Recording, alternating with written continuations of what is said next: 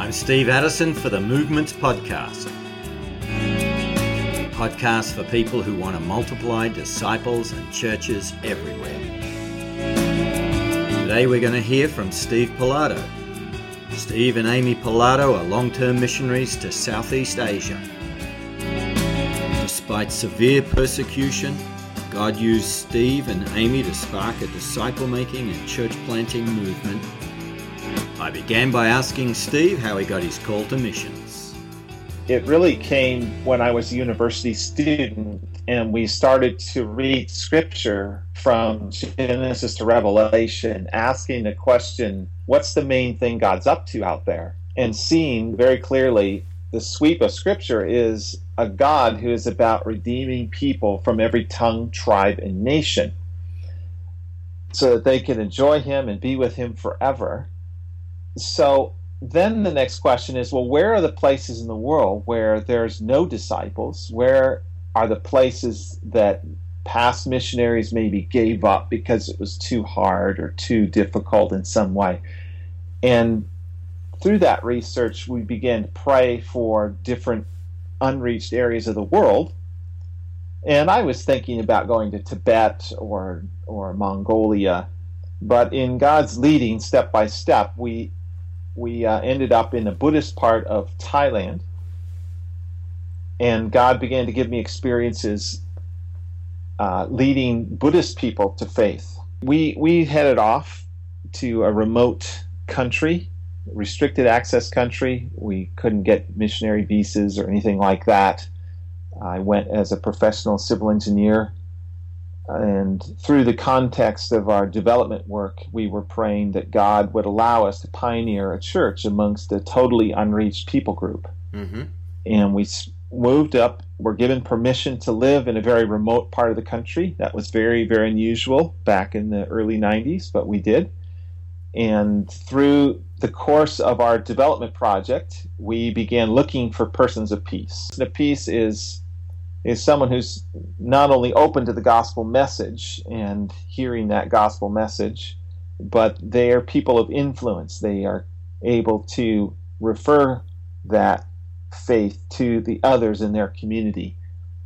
So it's not just social influence that they have, but they have an influence to bring the gospel message to their people. Mm.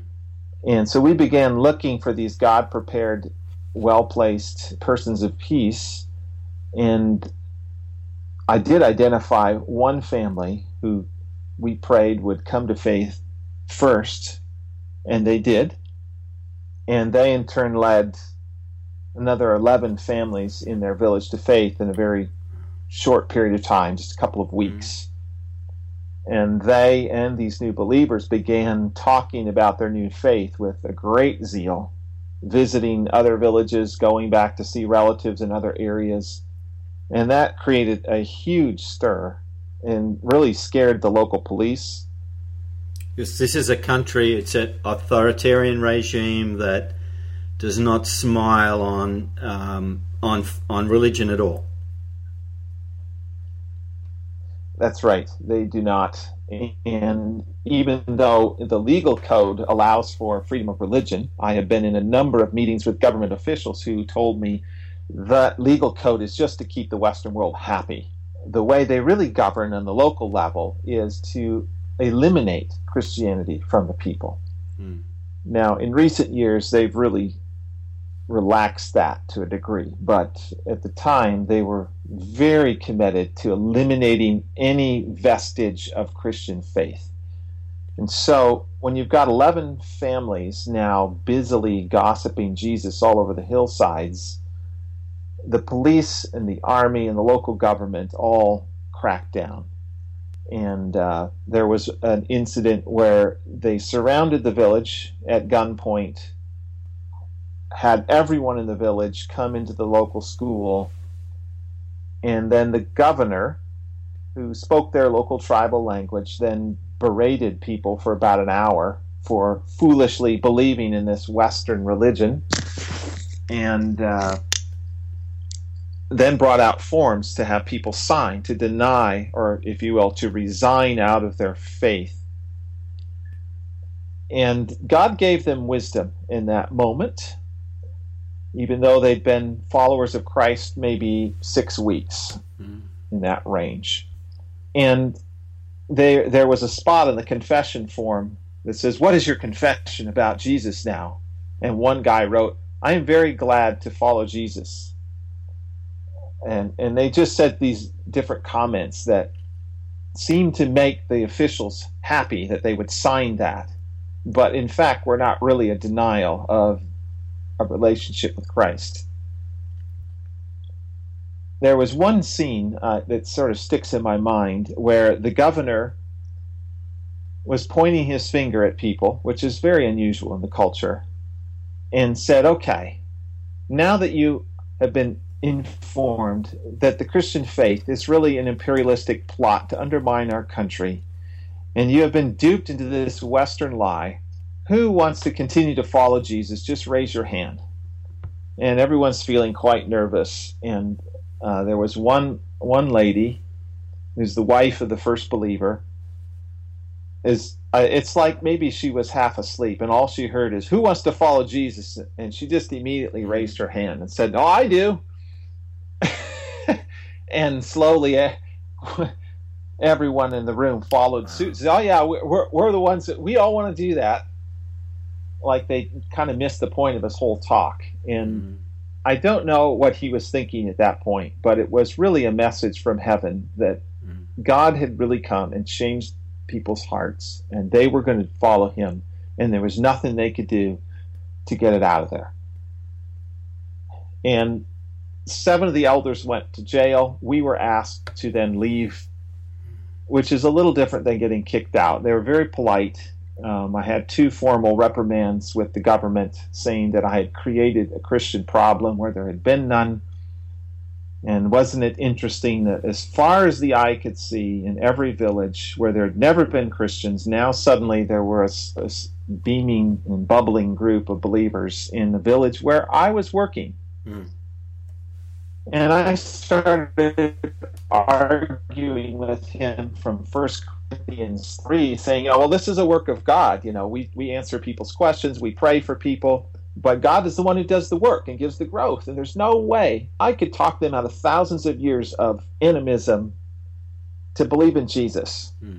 We introduce cropping techniques. They don't even listen to me about that. How are they going to listen to me about Jesus? There's sort of my rationale with him. And he said, Look, Steve, I don't know if God did this or prayer did this or you did this. Don't ever let it happen again. At which point I said, Well, it's going to happen again and there's nothing you can do to stop of it because it's a work of God. You can get rid of me, well and good, but you can't get rid of the work of the Holy Spirit in people's hearts. These people have met God Himself, and their lives have been changed, and that's what. In our final year there, our sixth year in country, actually, I was followed 24 hours a day. Mm-hmm. They they wasted thousands of dollars on per diem for these policemen to to somehow follow me about, plain clothes, surreptitiously tracking everything I did. And it was quite joyful to see that there was finally enough evidence to convict me of being a Christian. Mm. And if it took the government and police to all agree with that, that was really exciting. And uh, during those final weeks, we saw a number of others come to faith from other tribal groups. And, and these groups continue on to today, 15, 16 years later. Well, our visa was denied. Um, the church leaders all went to jail. The main leader, our key person of peace, and his wife continued to actively share their faith, grow in their faith, participate in different training events that were held, not in their town, but in other locations, and became more and more vocal, much to the anger of the local administration. You see, the local government people would lose promotions and advancement if problems occurred under their mm. supervision. And according to the government, the the appearance of Christians is a problem that needs to be eliminated. And so those government leaders were not getting advancements. In fact, the chief of police was demoted from being the provincial chief of police to being just an ordinary clerk in another province. And, and others suffered demotion, and they all blamed it on the Christian problem. And so their anger is rising, and they made a plot to abduct this person of peace, which they did on July 2nd, 2004. They were this man, his wife, and two of his six kids were abducted. Mm. Last seen going to a policeman's house in another town, and literally have never been heard from again. In my own heart, don't believe they were executed. A single phone call was received about a week after their disappearance, and uh, the person who picked up the phone thought, can't prove, but felt quite certain that that was this person's voice. And all he said was, Uncle, Uncle, Uncle. There was a scuffle, and the phone went dead. Hmm. And any attempt to phone back to that number was never picked up.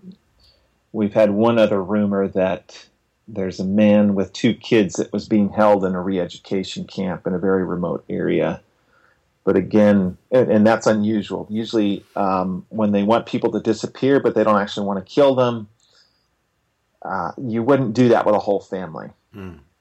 Mm. But in my own heart, I don't think they were executed at the time, but they're still alive and being held somewhere. Yeah. But that may be wishful thinking. The Lord knows. So the church elders. There were seven of them that had been uh, appointed about six weeks into the life of the church. The church, by the way, met for six Sundays until this incident, and, and then they had to stop meeting for a season. They didn't stop meeting forever, but they did stop for a few months and then resume. Um, we had to leave permanently, weren't able to go back didn't even get to pack up the things in our house, nothing at all. There was no goodbye parties, no farewells, no closure. Just, oh, he's gone. And uh, eventually the leaders were released. Four, five, six months, bit by bit, all of them were released. None of them were convicted of crimes. Their cases were dismissed, and and uh, they just carried on. Mm-hmm. Well, we regrouped at that point and got some great training input on how to do disciple multiplication and church multiplication. We had some of the ideas clear, like finding persons of peace, these key, prepared, strategic, influential people, but didn't really have a full comprehensive understanding of how to do things in a way that could multiply. So we received some excellent training. It was actually a month long training on on church multiplication. And every day we would be presented with a new paradigm shift or a new principle. And immediately we were putting it into practice. For example, one of the well, I remember one day it was about 10:30 in the morning and the question was put up on the board, what do you do with a new believer? And we talked around the room, and the answer was every new believer is a potential new church. Now, potential, there's a little discernment that's needed here because not everyone can be the core of a new church, but there are quite often, especially if you're working with persons of peace, those first believers are the core of a new church. So your default has got to be gather their relational network together to form a new church and bing, in comes an email. And uh, here's a key disciple that we've been working with. And we had counseled this new believer. You meet in your small group and you go join the local church that's down the road. So that's what they've been doing. And we see the new paradigm. And we thought, you know, this person is a person of peace. And they said, hey, my dad and my aunt are ready to believe. What do I do? And we said, form a new church in your home. Mm. And gather the family networks together, lead them to faith together, celebrate the Lord's Supper in your home, do ba- you baptize them, and so on. And so they're just going gangbusters. And mm. before the course ended, through the email and through a couple of phone calls, a new church had been planted, 60 wow. plus new believers, and they were Buddhist peoples. And, That's right. And all you did was answer a few emails, but with a different paradigm. Yes, we answered emails pretty much daily. There were a lot yeah. of questions, but that yeah. first shift, mm. don't go down to the church, form your new church, was huge. And so mm. we shot out of this course saying, man, this stuff mm. is incredible. Hmm. We've got some quality people we already know and are working with. What could we do? Could we train up a team, a band, a missionary band of church planters and so we began to work on a regional level and did just that for the next six years. And over those six years, we saw about 5,000 minimum uh, that we could actually count 5,000 adult believers who were baptized, who formed together in about 100 different village churches. So that's a 100 different distinct villages around the country. And now, are you back in the country by this time, or are you working outside the country? Um, yes, to both of those, we, for a season, about three years, located on the border and did a non residential approach where we were going in and out of the country, hosting trainings both inside and, on the border.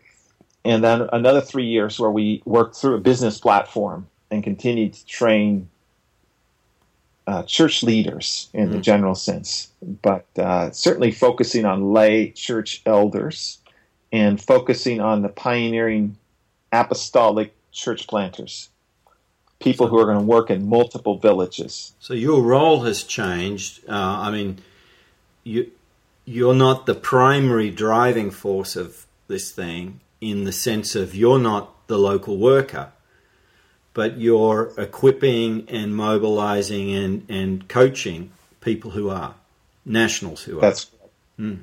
that's right. All all local national people. So there's many people groups in the area. We focused on four different ethnic groups that we thought were strategically placed. They had villages sort of throughout uh, the country. They tended to some of the groups would tend to interact with a lot of different ethnic groups. And so we thought if we could start churches in those groups they would be well positioned to reach out cross culturally to their nearby but of another people group neighbors. And, and so for a six year period we just did training after training after training. And we were somewhat limited in what we could model. Hmm because of the political sensitivity of being a Westerner. And there's always the way things happen, the interactions that happen between local nationals and a Westerner is always different than yeah. local to local. And so, whatever I model, it's going to look a little bit different than, than what it would look like if a national is doing that same task, whether that's evangelism or, or leading mm. or forming church, there's a different social dynamic. So there's limits to what I can do as an outsider. Yeah, and, and I mean, you had clear. you had language, uh, you understood the culture, but the dynamic is totally different because you're not truly an insider. So you, your job was to equip the insiders. Absolutely, our job is to mentor and then as they mature, coach, and even in a more absent way, you know, occasionally coach them as they handle things. Mm. And so at that time, we set a goal uh, for ourselves of seeing three generations of church planted in multiple streams, and that there were we call like area elders or regional leaders who could capably handle any sort of problem that's coming up, particularly the persecution issues that were coming up. Hmm. And in these four streams of church planting that got going around the country, there was a lot of persecution. At least 40 different people that we worked with and had come through our trainings uh, spent time in jail for their faith. Okay. And it became almost very predictable. They would lead a tra- leave a training with some new tools and how to share their faith, how to gather a group together in the home, how what was your initial um, training set, And as people went about things in an organized way like that, there was persecution. Uh, it got to the point where the people that were in our church planners, uh, our church planners, and the people they were working with, um, uh, accounted for almost 100% of the imprisonments and persecution stories that were out on the internet and making their way into reports with human rights groups. I remember sitting at a meeting where we had two organizations committed to religious liberties and the advocating for religious liberties in every country. And they had a, a stack of reports that they had heard about through different sources, and they, they look around the room. There were several of us who, who worked in country and said, Hey, does anyone know about this case, this mm. case, this case? And probably, you know, if there were 20 cases they brought up, I personally knew 18 or 19 mm. of them. Yeah. And after about three hours in the room, one of the guys says, It seems like you're kind of in the center of all the persecution. I said, I promise I'm not trying to do this at all, man. In fact, mm. we're not into it at all. And none of them are. It's just mm. these people are effective at sharing their faith. They're actively doing that. Their families are getting healed. They're seeing miraculous signs and wonders things are happening and they're mm-hmm. excited and they're delighted and uh, so that's that's where the pushback and the persecution comes and i think you've said to me previously that that some of these people lost their lives some of them were mar- martyred there was there was a total of eight martyrdoms mm. uh, just with the people that I knew personally, and and the martyrdoms were actually quite violent, where hired assassins actually hunted them down. I remember one case in 2001. Our brother, um, who was a church leader, respected in the area, uh, was working with his church to plant a daughter church in another village, was coming back from his rice fields on his motorbike. His 12 year old daughter was on the back of the motorbike, and a sniper in mm. the hmm. woods a ways off shot at him a bullet went through his right thigh. The bike, motorbike, fell down, and a hooded assassin hmm. came out of the woods and walked right up to the man, very close, and shot him dead, right in hmm. front of the daughter, yeah. who was seriously traumatized. Hmm. His wife had died from an illness a few months earlier, so he was a single dad with six yeah. kids.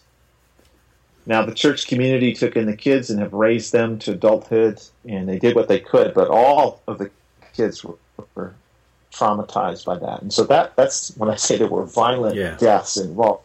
They were like that. Hmm.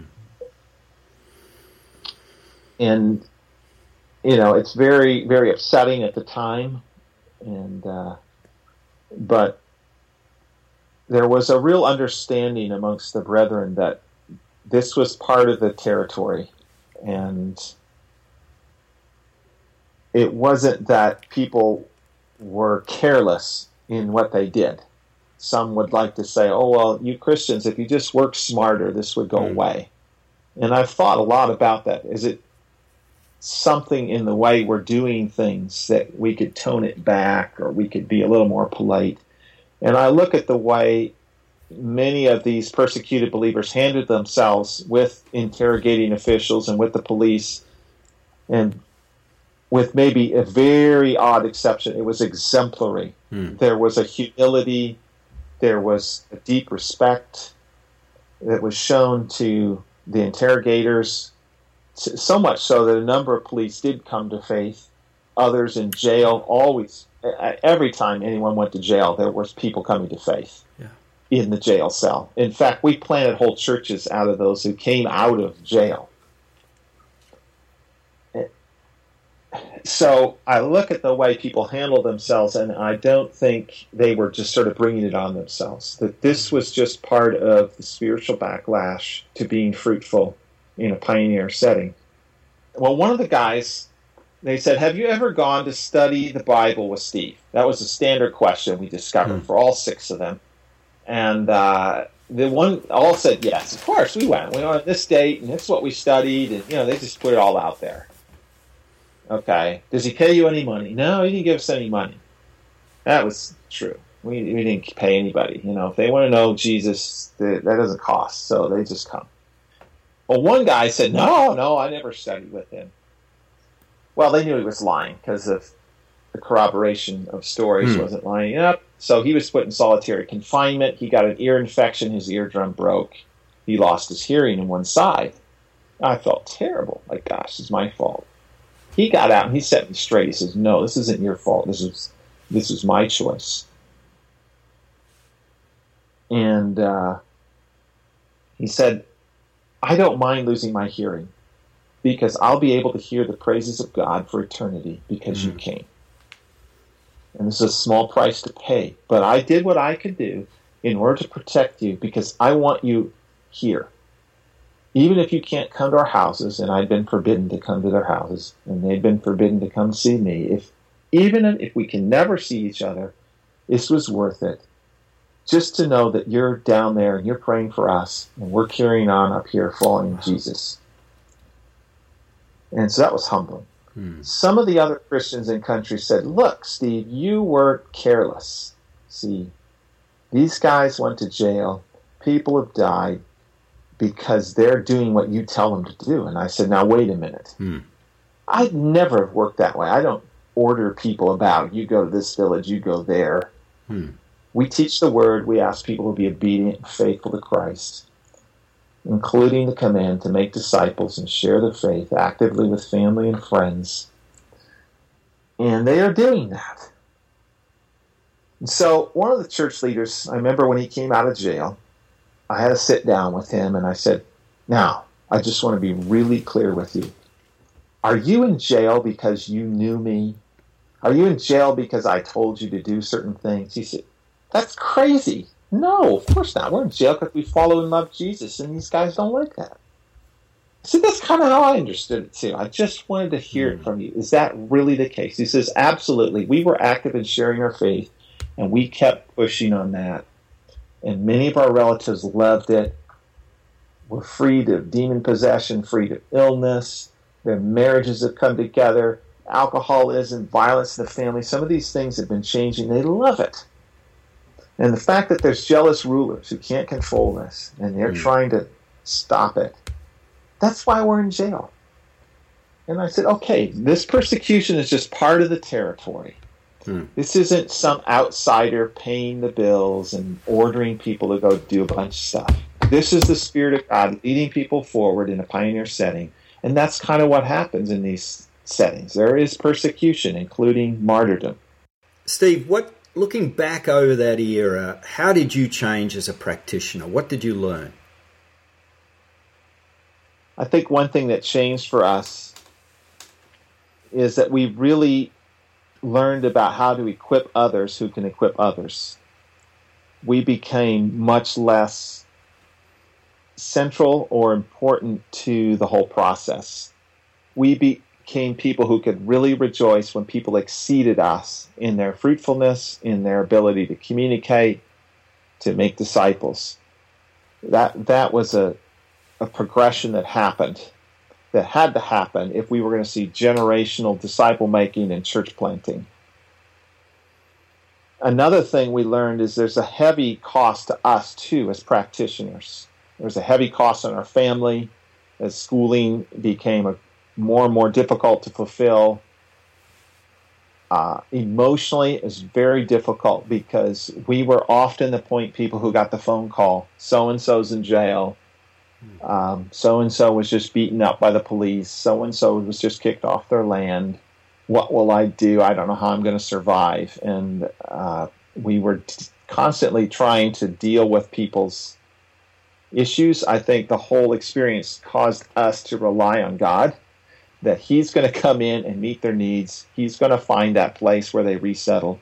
And we did see whole villages, or parts of villages, not whole villages, but parts of villages that became Christian. They were kicked out of their village. They had to go to a new place in the country and settle down. And and we just couldn't we couldn't do that. That was not something we could fulfill. And you, we you mean really you couldn't fix God. that problem? You had to trust that somehow God would provide for them. Absolutely. God would provide for them housing and land, and He did. And He mm-hmm. gave them houses and land and family.